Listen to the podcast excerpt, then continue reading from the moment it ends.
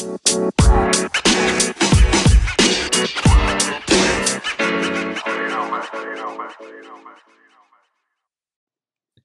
and welcome to Fab's Podcast. I'm your host, Freddie Boswell. So glad you could stop by today on this journey through Pentecost. We are taking daily readings from my book, Amazed Perplexed.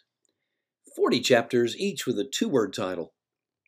The book is published and available at Amazon through Amazon Kindle Direct Publishing.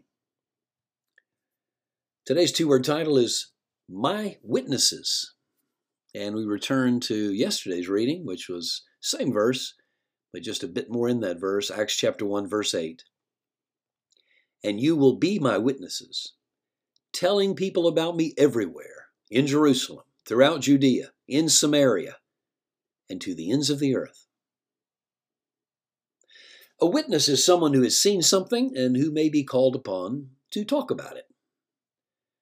Being a witness for Jesus was a role each disciple had mostly played well. For a few years, they lived with this humble teacher from Galilee, testified of him, helped him in his ministry, traveled with him, and identified with him. We can't take for granted that the disciples, who are part of his inner group, would automatically talk about him for years to come. For the most part, especially in comparison to Passion Week, the disciples could probably be described as often euphoric witnesses of a phenomenal man who is unlike anyone they'd ever heard of or seen in person. But the cruel death of Jesus potentially changed everything. By their association with the Galilean teacher, they qualified as hunted men, and they ran for their lives. Remember what happened in Gethsemane just before his so called trial began? Peter especially flinched not in the presence of a heavily armed Roman soldier, but by the word of a young Jewish lady who thought she recognized him. Was he a witness? Definitely. But a witness turning tail and running from this ultra confusing situation, not to mention flat out denying that he was in fact a witness of Jesus and his life. At the point of time in which the words of the scripture are spoken, Jesus had been crucified, resurrected, and was now in his 40 day period before takeoff to heaven. His message about being a witness was now different. Why?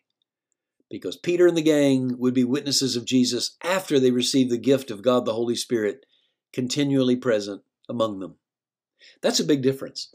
I get the feeling when I see Peter crumble during Passion Week that he was trying to go forward on his own strength. And can you blame him? Did the law of survival lead him to any other mode of operation? But now things would be different. His role as witness would be based on his immersion in God, the Holy Spirit.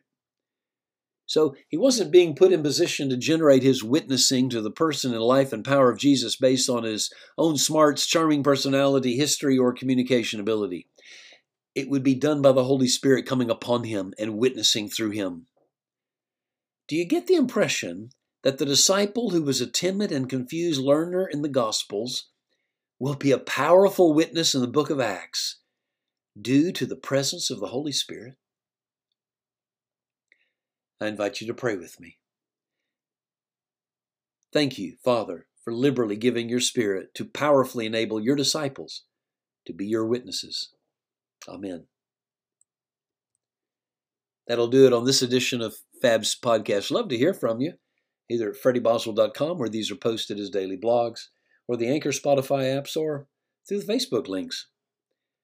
That's all for now. We'll see you next time. God bless. This is Freddie Boswell saying so long.